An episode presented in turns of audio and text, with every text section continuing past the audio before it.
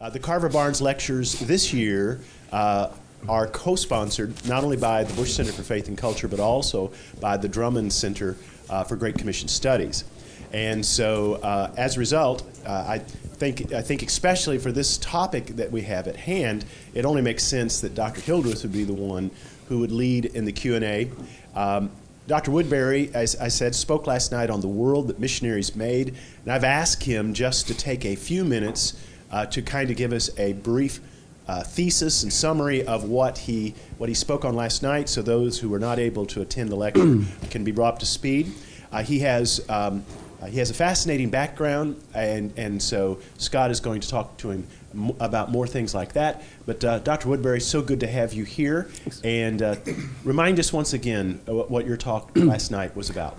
Okay. Um, I basically uh, look at the inf- influence that uh, Christianity and particularly Protestantism ha- has had on um, political and economic situations around the world.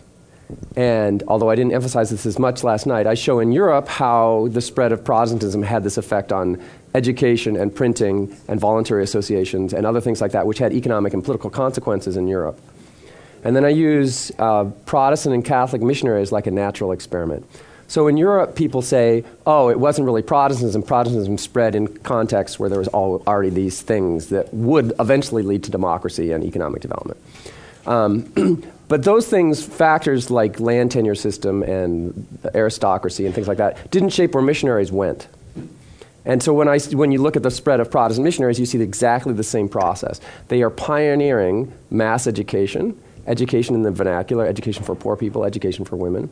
They're pioneering um, printing where it doesn't exist, or mass printing, transferring printing where it does exist into mass printing. Um, introducing newspapers, et cetera, introducing voluntary associations, which have these profound economic and political consequences for the places that they go. then I not only show that historically, um, in terms of that they're the people who pioneer these things, but also that then other people copy them. And so you get this multiplier effect that where missionaries try and convert people using printing, for example, then other people print, and you get this expansion of printing over time to other religious groups as well as mass education. And then I try and measure the effect of that um, over time in multiple different ways. And I show that where you had uh, longer and uh, more, more, more missionaries per capita and a longer period of Protestant missionary activity, you have more economic development, you have better health, you have more uh, education, you have more political democracy, you have lower corruption, um, various things like that. And I do various ways to try and show that this is a causal thing, that they didn't just go to places that were already better.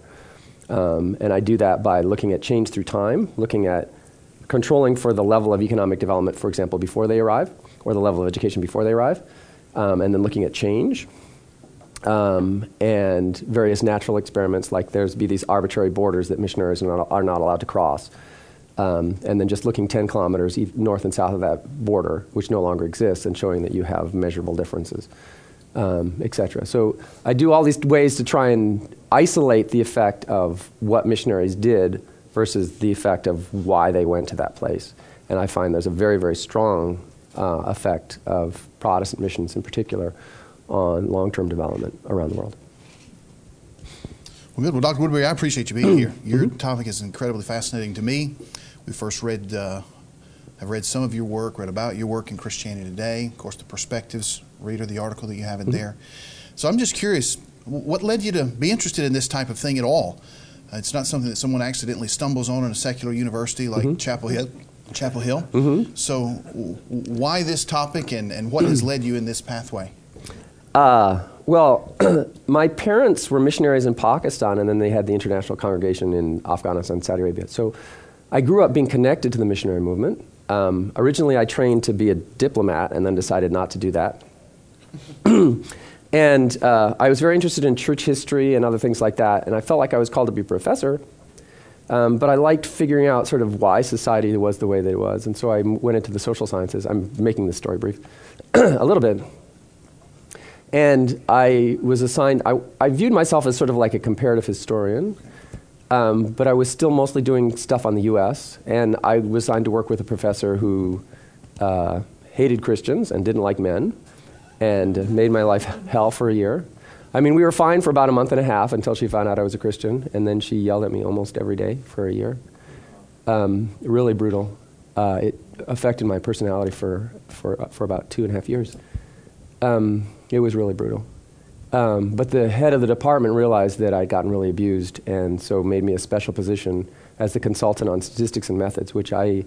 Um, so then my job was to learn statistics and methods really, really well, which I didn't. I mean, I'm good at them, but I didn't like them. I just thought they were boring. Um,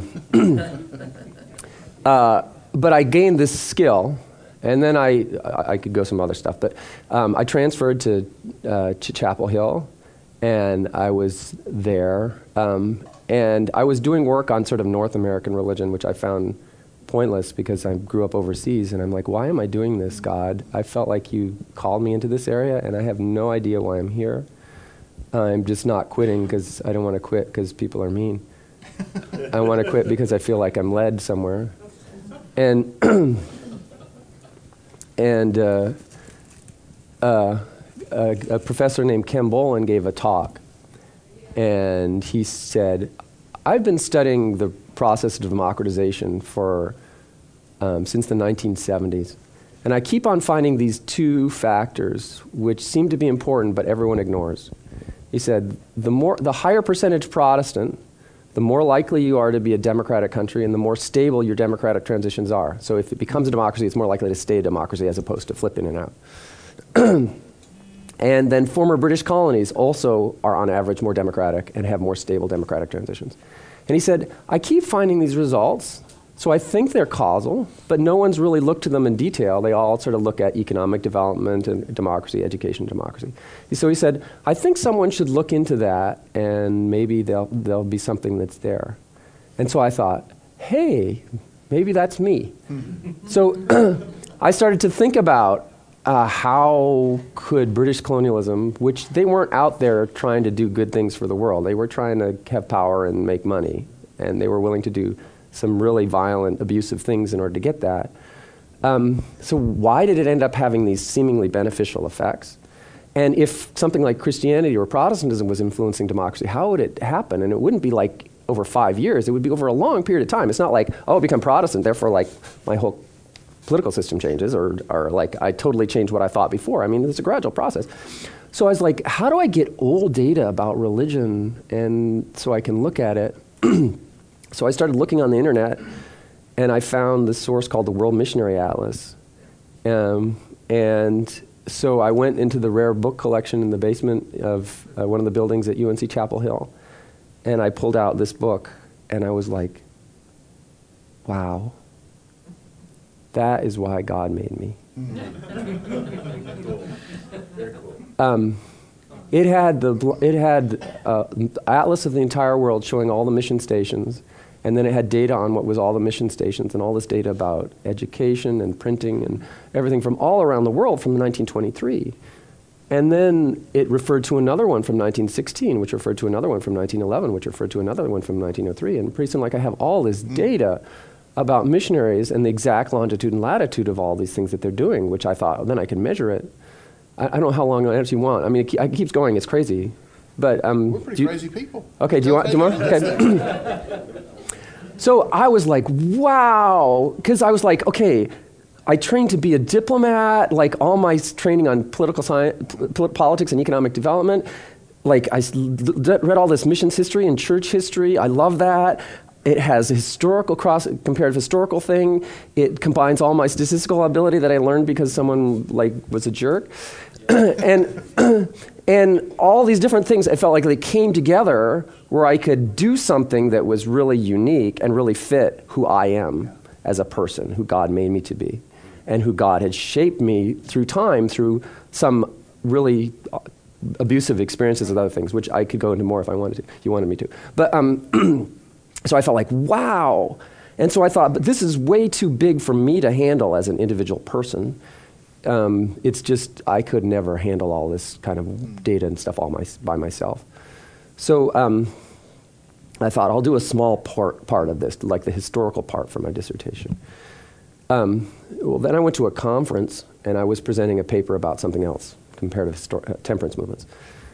And um, and this professor really liked my talk and invited me to coffee. And she's saying like this is great stuff bob. And i said well yeah, yeah i mean but what i'm really interested in this stuff on missions and like you know like this and all like all this thing that i'm making my historical honor she's like wow bob that's amazing. You should apply for a louisville grant one of these kinds of grants. And i was like no i've looked at every grant i could possibly apply to as a graduate student and they're like $1000 or $500 or $200 i mean i need a some serious cash to, d- to enter this kind of data. She's like, and, and, and I've looked at the, the, the, Louisville grant. I need to have a PhD. I need to have an academic position, and it's only for people who study North American religion.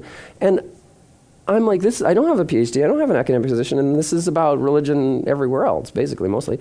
Um, and she's like, Bob, I'm on the board. So then I got this letter from the head of the board, and he said, We've never funded a graduate student before, but we've heard good things about your work.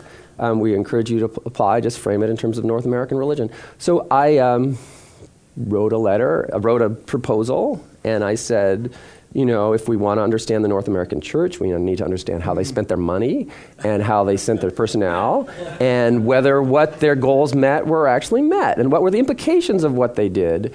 And they gave me about $30,000 as a graduate student to hire other graduate students to help me with my work and undergrads. So like I had all this data entry thing, like I didn't have an office.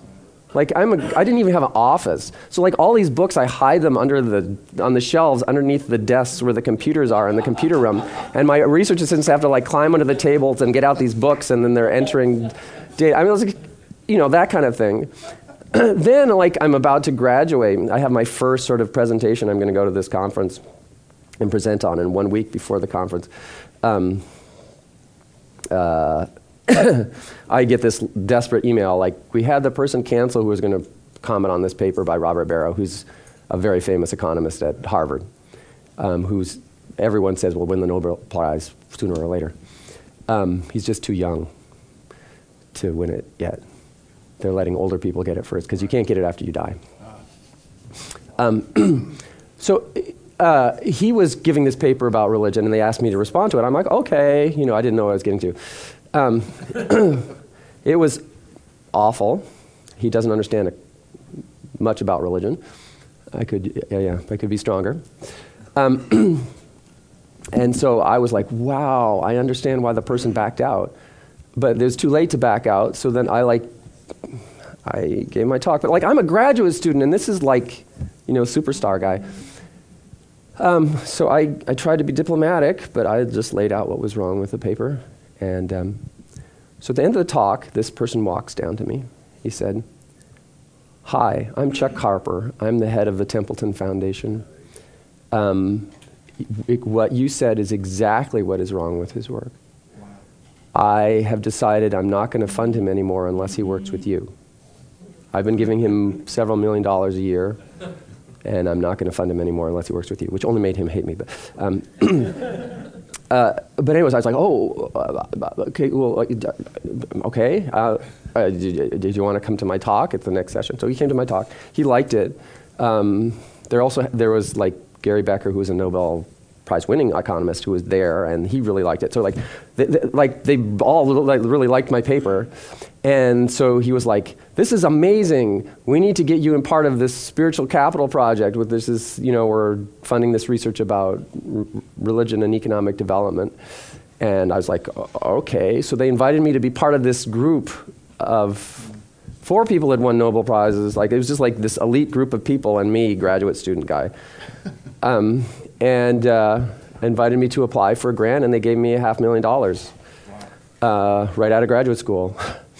So then I had a team of about 50 people who were entering all this data and making this global database on missionaries, um, and entered it. Um, and, but that, in some ways, it was good, and in some ways, it was bad because it took so much time to manage 50 people for about three years, um, which put me back a little bit on publishing. Now I have this amazing database, but um, uh, and then publishing this stuff is amazingly hard. Mm.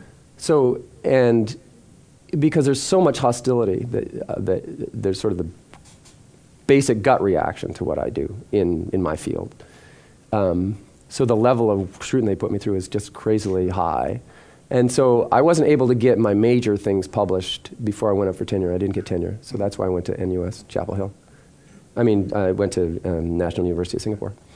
Um, anyways, that's a long version. But like, God really provided for me in a lot of ways where like I wasn't out there sort of beating the bushes trying to get make a friendship with this guy and like do you know like be a puppy and or something to try and get this stuff. I mean, God took care of me. Sure. And you know, you've said several times in this talk and then last night at dinner, you've made a, a, a strong emphasis on the fact that, that you have a calling to this, Mhm. to academia, calling to this research. yeah. Um, can you unpack for us a little bit this as, as we think about calling to academia, calling to scholarship, calling to mission? Um, how do you understand calling and how has that affected what you do, how you do it, and that type of thing? Um, oh, that's a big topic. Um, um, I mean, I think there's a lot of things that you could do that would be faithful to what God ha- wants you. I don't think always. Sometimes God has maybe a specific thing that God wants you to do. Um, often it's sort of a range of things, like within this boundaries, you're within God's calling. Um, but sometimes I think there's specific things that God wants you to do. And um, I felt that my gifting and what I'm good at, um, that I was called to be a professor.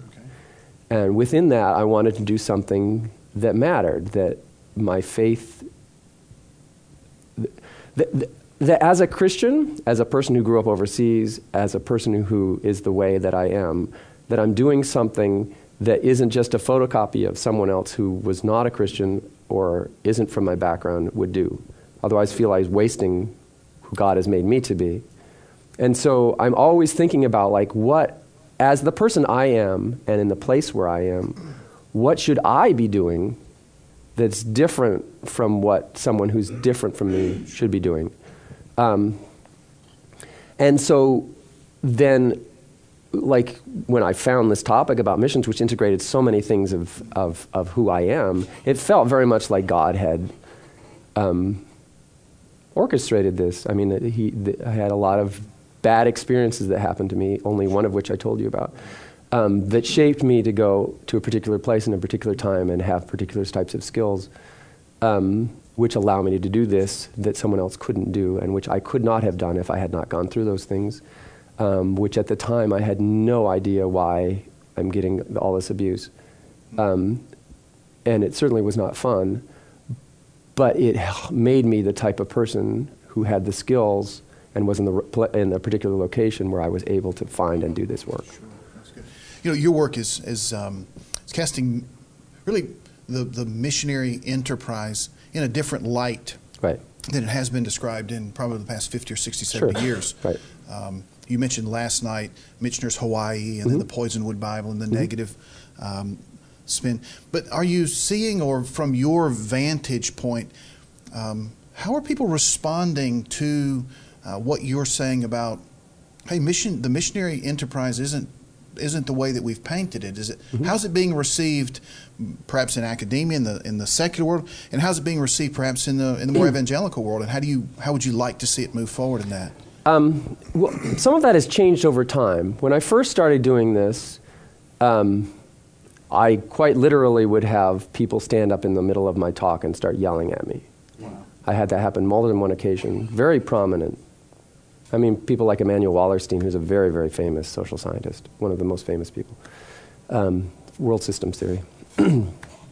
when I was giving a talk at Yale, uh, for example. Um, over time, I've provided so much evidence that the attitude is starting to change. Um, and now you have literally dozens of people at really, really top universities who are now studying missionaries. Mostly economists, but some political scientists and a few sociologists.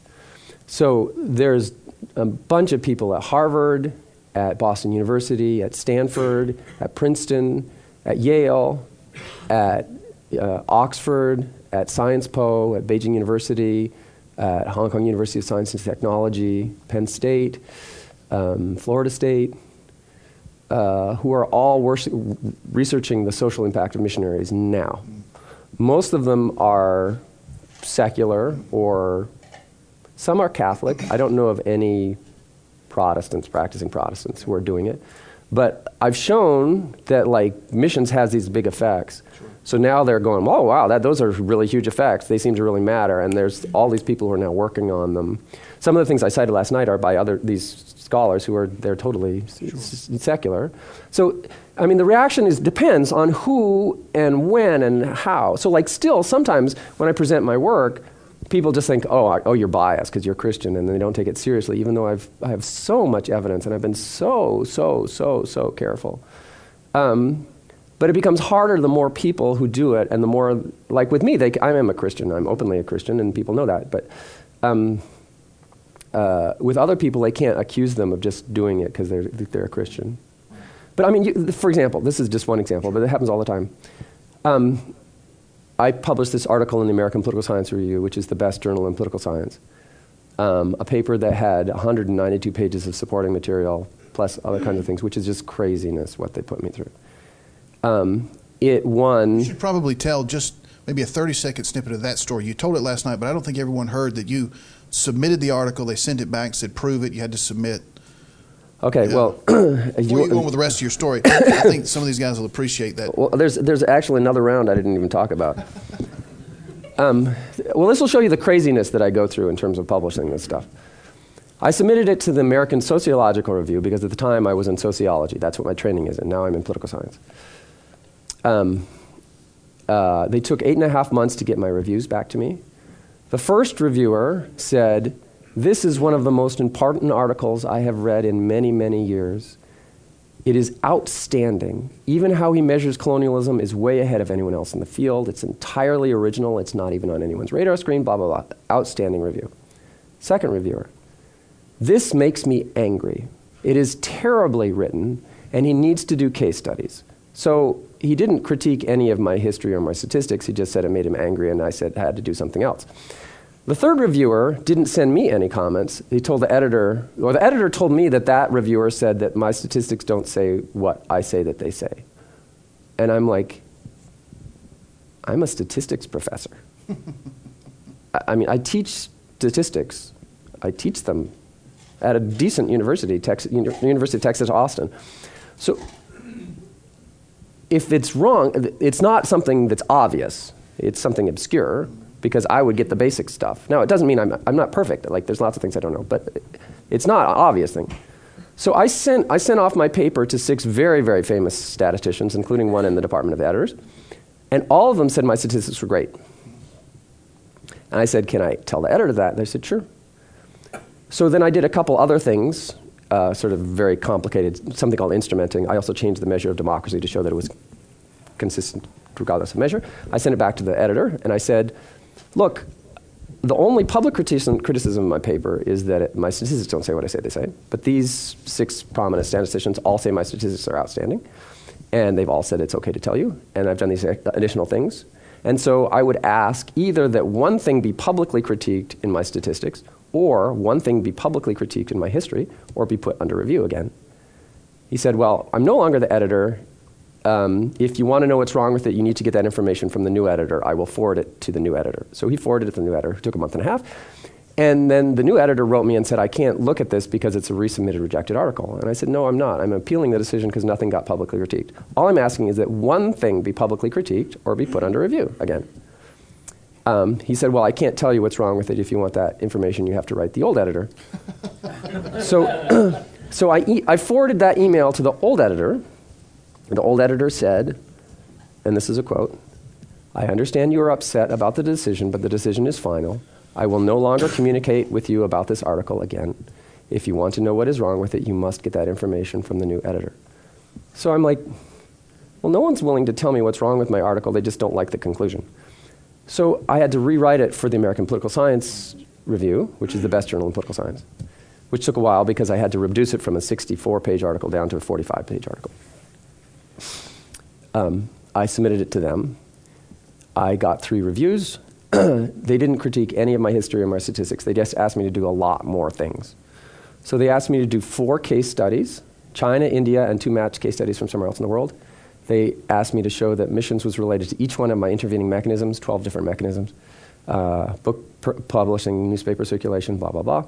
They asked me to show that all my models worked at the subnational level in India. So I digitized all the electoral districts of India and showed that my models worked at the subnational level in India. They, they said I had to show that um, there was change through time. So I did the models change through time, which I had in the talk yesterday. Um, what else? More.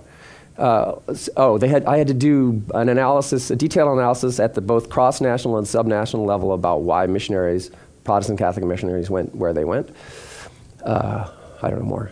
It was 192 pages, uh, which is basically a book. Um, so I submitted that, and I got a conditional accept, not an acceptance. Again, nothing I wrote was critiqued, nothing. Um, the editor just wanted some more. So I went through three rounds with just the editor, and then finally he accepted it. He said, this version is outstanding. I'm proud to accept it in the American Political Science Review, which lasted for one week. Um, so he had his graduate students read it, and they got angry at me and accused me of making up the data. So he revoked the acceptance, which again I've never heard of anyone doing before, um, and no one I've talked to has ever heard of happening before. Um, and said that his graduate students had raised serious problems about my data coding. And so I needed to make my data public. I needed to send him my data. I had to send him all my coding rules. I had to send him all my statistical models so that he could rerun them. So he checked all my coding and he reran my models, adding and subtracting variables to see how robust they were, and asked me to add an additional table based on his own runs. And then he accepted it the last afternoon that he was editor of the American Political Science wow. Review. After the fact, it's won eight outstanding article awards. It, the, the article by itself has won more outstanding article awards from the American Political Science Association and the American Sociological Association than any person has won in their entire career. Mm. Um, so it's done very well after the fact. but before the fact, uh, it, was, it was craziness. Sure.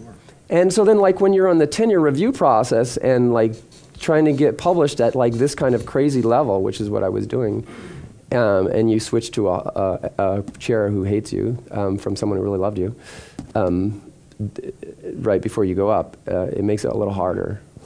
And so, um, like, this, isn't, this has not been an easy process. Right, it's a journey. You're called to this. Mm-hmm. Let me. Uh, I've got one more question I want to ask, but I just want to open the floor. Does anybody have a question that you'd like to ask Dr. Woodberry about his research, about his method, about his calling, his faith, his upbringing? Questions? Oh, Dr. Dr. Thomas. He's the director of our PhD program, so watch it. uh, first of all, thank you very much for coming. It's great to have you here. Mm-hmm. And I'm just kind of curious your perspective on why is it exactly do you think that there's so much um, resistance or hostility? Mm-hmm. Is it the charge of bias? Is that one factor, or is it broader than that? Um, I think there's multiple different factors. Um, academia is a pretty secular place, particularly in the social sciences. They're more secular than other areas of academia.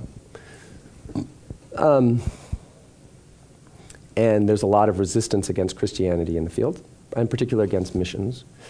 Uh, there's multiple factors in there. One, I think because they're reacting against Christianity and tend to think it is a bad thing, then they tend to think it's a bad thing in general for everyone.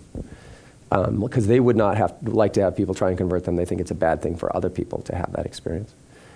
I think there's also sort of a nationalism and an embarrassment about colonialism and sort of some of the arrogance of the West, which there's some good parts about reacting to that, um, because there has been real arrogance and there is real arrogance. Um, so you get sort of nationalist scholarship that's sort of trying to um, uh, sort of whitewash out the, the, the foreign influences, um, but also make them bad or the cause of all the problems, which they're cause of some of the problems. Um, but they also did some good things, and they're cause of some of good things as well. So I think there's that reaction. There's also Marxist influence, I think, um, in terms of thinking that religion is sort of just justification for power. Um, and so then it can't be like a positive thing. So there's a, a, a, concern about sort of making a cultural argument. There's also a, a sort of reaction against dominant uh, aspects of society. So like if it's European Protestant things that you're saying have this good effect, there's a, sort of a knee-jerk reaction like we're just encouraging the people who are already too arrogant. Um, kind, kind of thing. There's some real bad things that missionaries did. You can always, if any big group, if you look at enough, you can find some really bad examples. Um, there also tends to be, and things you don't know, you tend to lump everyone together.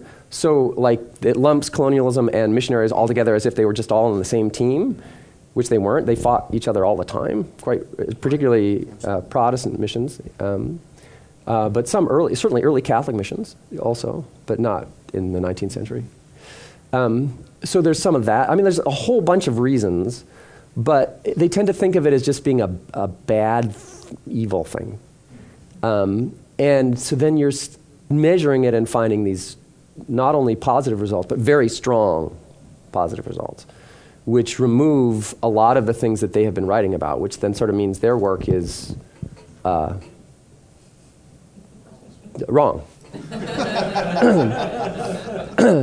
Even if my work is not right, their work is wrong. Like, like, statistically, there's, maybe there's something I left out that's causing this missionary effect. Now, the missionary effect is so huge, it would have to be an incredible, it's, it's, it'd have to be an amazing, crazy thing. But um, at the end, I've at least shown that their work is wrong, which then makes, like, you've invested all this time, like, it's really this, and then I'm saying, no, it's not. So you get all these reasons for resistance.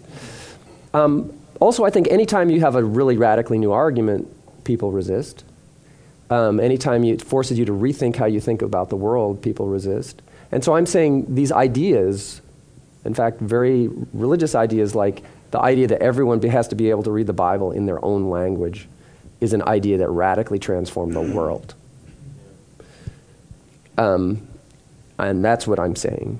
And it's an idea, it's not a class structure, it is a religious idea that very devout religious people spread around the world.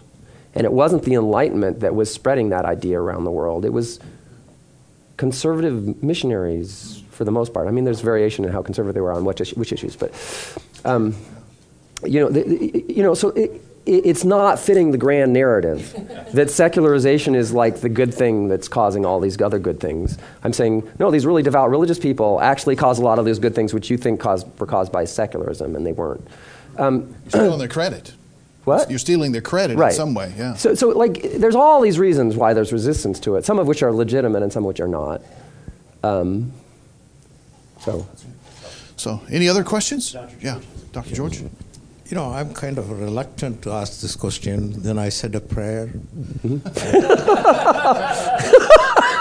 you might be in trouble. This is my question. That is, you mentioned elite institutions like Yale. Yes. You know, and uh, big schools mm-hmm. like uh, Stanford, mm-hmm.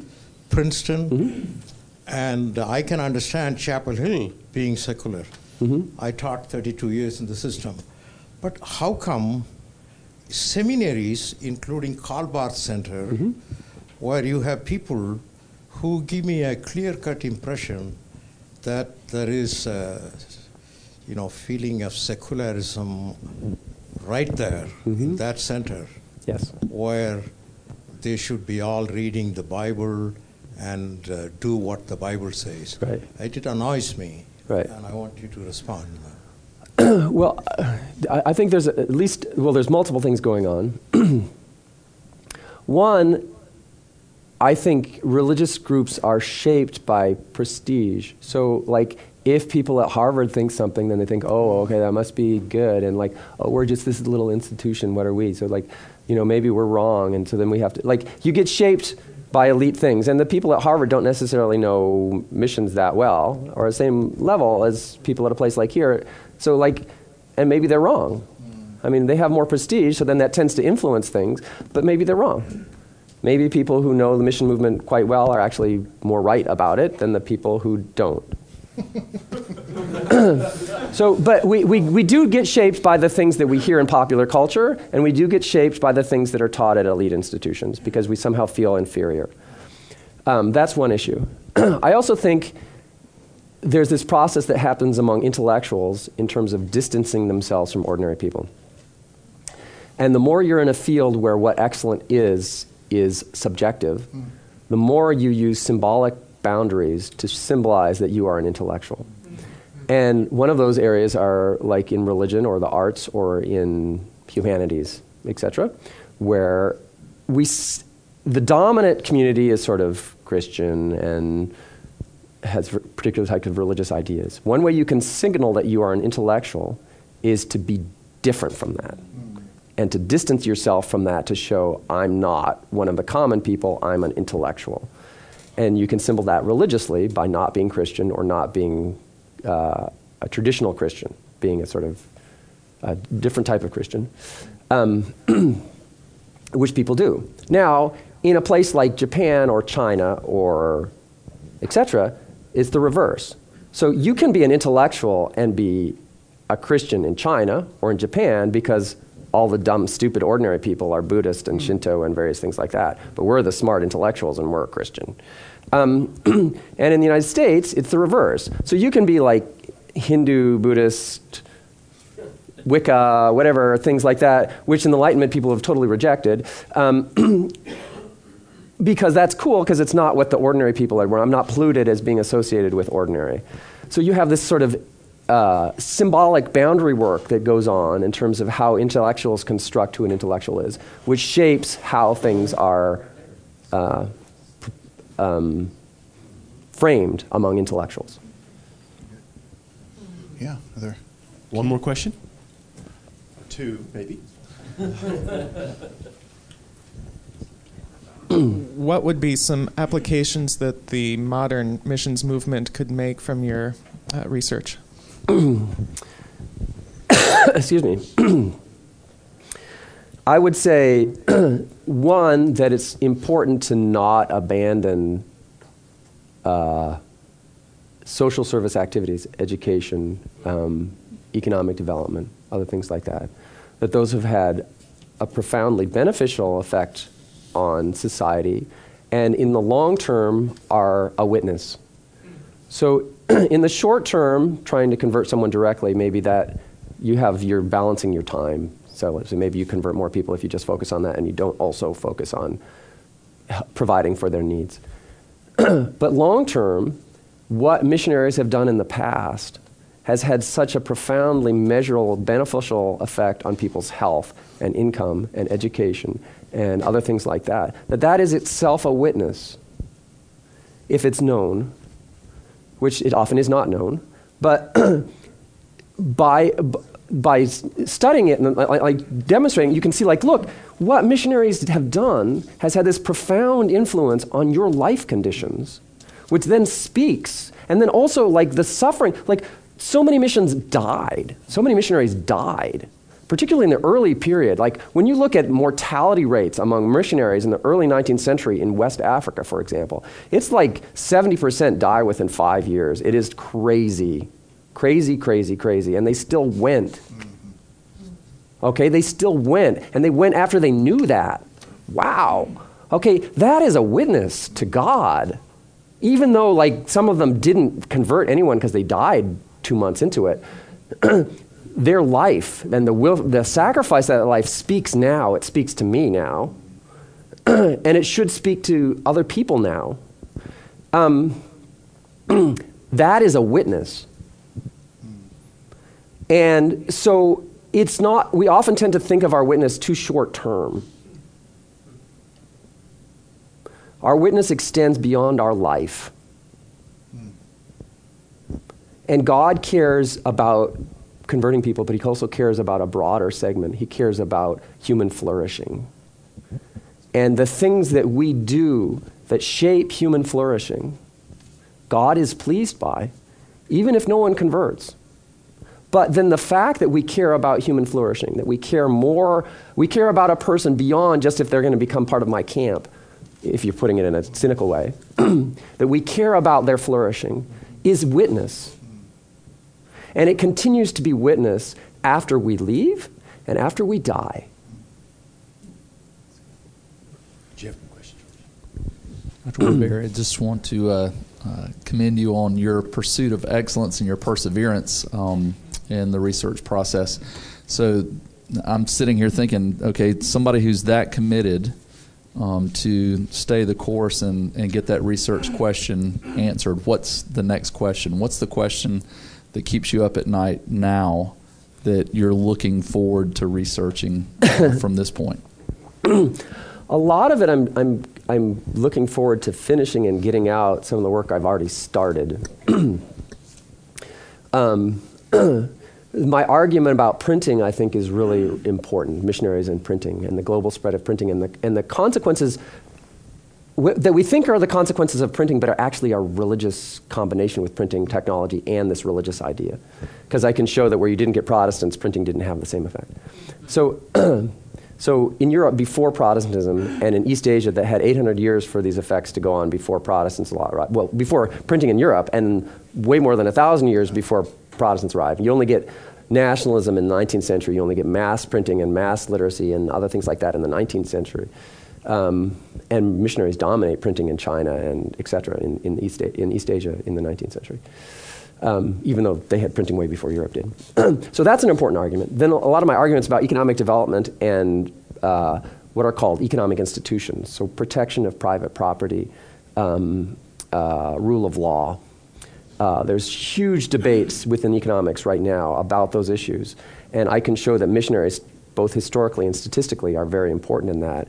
And so there's this. Um, this is maybe too detailed, but there, there's an, a, an, economist named uh, Daron Acemoglu who's at MIT, um, who's an institutional uh, uh, econ- economist who's started to look at missions, but he's really distorted the, the missionary data in order to make his argument work. But because I know that, um, it, it, like the, the, his arguments about institutions have shaped the World Bank and US aid and other things like that in terms of democracy promotion around the world, in terms of corruption promotion, as being the crucial issue that you need to get at in terms of economic development, are based a lot on his research and others in his school. But when you bring missionaries into the picture, it actually quite undermines his own work. Um, and so that's the kind of thing that could actually shape World Bank policy. Okay? But also in terms of uh, arguments about religious liberty, one of the things that I think is really crucial, you have all this concern about, okay, it's okay to have religious liberty, meaning like everyone just stays in their own little camp and we have pluralism, but you don't try and change anyone because that's bad. Um, as if secular people don't try and convert people all the time. They do. we, we, we just, we, in fact, education is sort of like forced conversion, or not, or at least forced exposure. Proselytizing. Proselytizing. so we're teaching people that they have to read these things, they have to listen to our lectures, and we're trying to enlighten them, which is meaning convert, from my standpoint. Anyways, um, again, a little uh, getting off track. uh, um, so, in terms of religious liberty, protecting the right of conversion and the right of missions, I, I think you can show has profound economic and political consequences. When, so, like in terms of printing, it wasn't that being exposed to printing that mattered. It was the fact that people used printing to try and convert people, and then that threatened elites, and then they printed. In terms of mass education, it wasn't that people didn't know what a school was in terms of having classes. They knew that kind of stuff, but it wasn't until that was used by missionaries to try and convert people that other people start to do it. So it's this threat of conversion that leads to change and has profound economic and political consequences. And so then I'm arguing, particularly for the poor, poor marginalized communities benefit from religious liberty. And because they're the people who are more likely to convert. And then the elites, if they don't respond, if they continue to abuse, if they continue to discriminate, if they continue to not transfer resources to the poor, they're more likely to convert. And then they will lose them. So, what happens when they're allowed to convert is it forces them to transfer resources to the poor and help um, marginalized communities long term. And then part of why you get the restriction on conversion is because elites want to keep control of resources, both religious elites and political elites. And so if you make it hard, if you block missionaries or if you prevent conversions, it allows you to, to continue to exploit marginalized communities. Um, but most people don't think of conversion having these sort of effects in terms of the effect of the poor on the poorest of the poor. But I can show that empirically, both in terms of individual data on this project I'm working on, but also in terms of missionary stuff. So, I mean, I research things trying to figure out what is true. I'm not trying to make it fit what I want to argue. But the implications of what I'm finding are that when you restrict religious liberty, it has a profound influence on the life conditions of the poorest people in your society.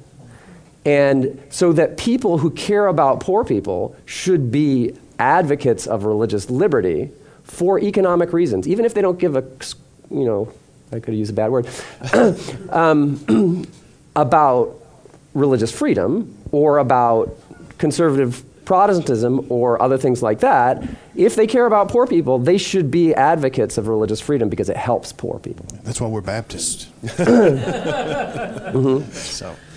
Ken, won't you close in prayer? Yes. Well, uh, before I pray, I just want to say my thanks to Dr. Hildreth for leading in this interview. Won't you join me in giving our thanks to Dr. Woodberry?